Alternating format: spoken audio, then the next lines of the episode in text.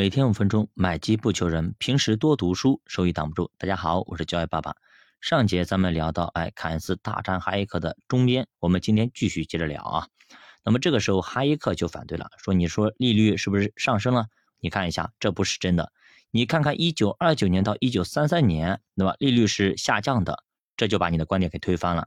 危机发生以后，美联储把贴现率从百分之六降到了百分之五。”那么，一九三一年削减到了百分之一点五，同时呢，五年期的公共事业债平均收益率也从一九二九年的百分之十点一降到了一九三零年的百分之九点三。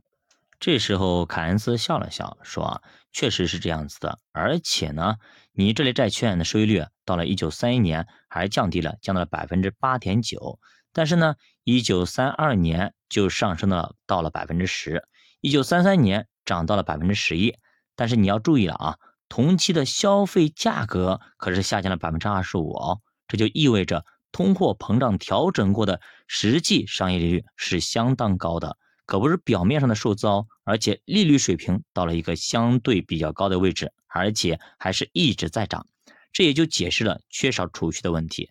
鉴于以上这些情况，我认为经济进入了流动性陷阱，这是一种可怕的。却又还非常稳定的均衡状态，也就是说，一个活蹦乱跳的人突然进入了植物人的状态。所以，忘掉亚当·斯密的那个看不见的手吧，因为经济一旦掉进这个深深的黑洞里，就更为不幸，因为它也是一个相当稳定的状态。那么显然呢，这场辩论啊，以那个凯恩斯的胜利而结束。凯恩斯的理论也受到当时人们的追捧啊。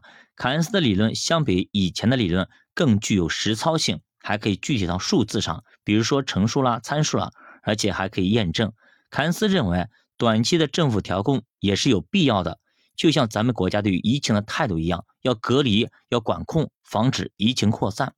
凯恩斯出名了，举国上下都在学习他的理论，都成了凯恩斯主义的支持者。但是凯恩斯有一次参加经济学家的一个聚会啊，讨论了一整夜、一整晚上。后来他告诉他朋友啊，现场只有他一个人是非凯恩斯主义啊。凯恩斯的理论盛行着，以前的比如说马歇尔、毕谷、罗伯逊等人关于周期的著作，逐渐的被人给遗忘了。所以我一直说要多读经典，少看一些财经新闻和自媒体。毕竟这些经典已经经历过历史的多次筛选，我们可以省去很多精力，很轻易的就可以获得很多好的东西。那是不是古典经济学派就此认输了呢？然而并没有啊，还有一位非常著名的人啊，对凯恩斯主义发起了进攻。